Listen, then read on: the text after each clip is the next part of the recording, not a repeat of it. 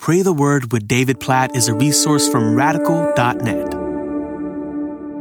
Romans chapter 2, verses 6 through 8. He will render to each one according to his works. To those who by patience and well doing seek for glory and honor and immortality, he will give eternal life. But for those who are self seeking and do not obey the truth, but obey unrighteousness, there will be wrath and fury. Wow, these are humbling, sobering, and exciting verses all wrapped in one. Humbling because they remind us that how we live today will affect our eternity. Just let that soak in. How we live today will affect our eternity. Romans 2 6. God will render to each one according to his works. And obviously, we know in the gospel that we are saved from our sin by grace through faith in Christ, not of our own works. It's not our own doing, it's trusting in the person and the work of Jesus. At the same time, the Bible clearly teaches us that our works are important and our works on earth affect our reward in eternity or lack thereof. There are many verses throughout the New Testament where God tells us that He is storing up reward for those who are faithful by His grace in their works. So that's exciting on one hand to think about there, there's a way I can live today that will yield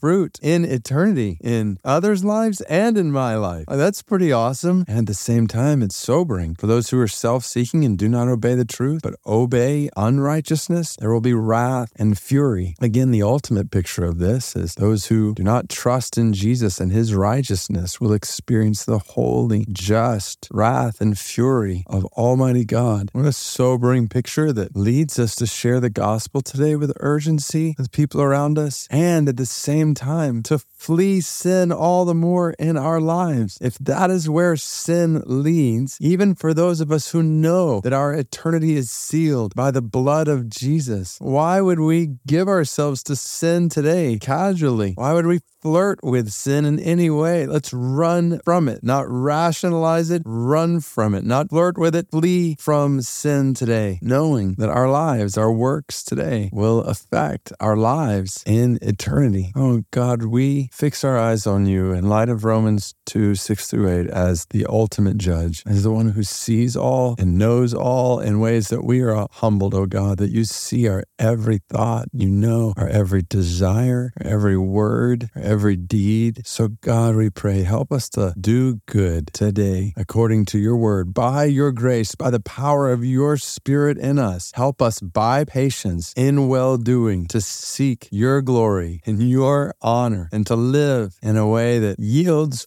fruit forever. God, help us to do that today with our words, our thoughts, with our desires. Help us to live like we are focused on reward in heaven from you. And God, we pray that you would give us urgency to share the gospel with people around us today who don't know the truth or are not obeying the truth of Jesus. God, we pray that you would use our lives to lead others to Jesus, that there might be fruit in eternity in the form of other people because of what we share today with somebody. God, we pray this for the peoples of the world, for the Alu people of Indonesia. God, we pray knowing that right now, as they're totally unreached by the gospel, no known followers of Jesus, that they all, all of them, when they die, will experience your wrath and fury if nothing changes. God, we pray that something would change. We pray that the gospel would spread to the Alu people of Indonesia. They would be saved. They would know and have eternal life in Jesus. And that by the power of your Spirit, your grace in them, you would produce good work that resounds to your glory through them. God, we pray, in light of Romans 2 6 through 8, please help each of us today to live on this earth for reward in eternity. In Jesus' name we pray. Amen.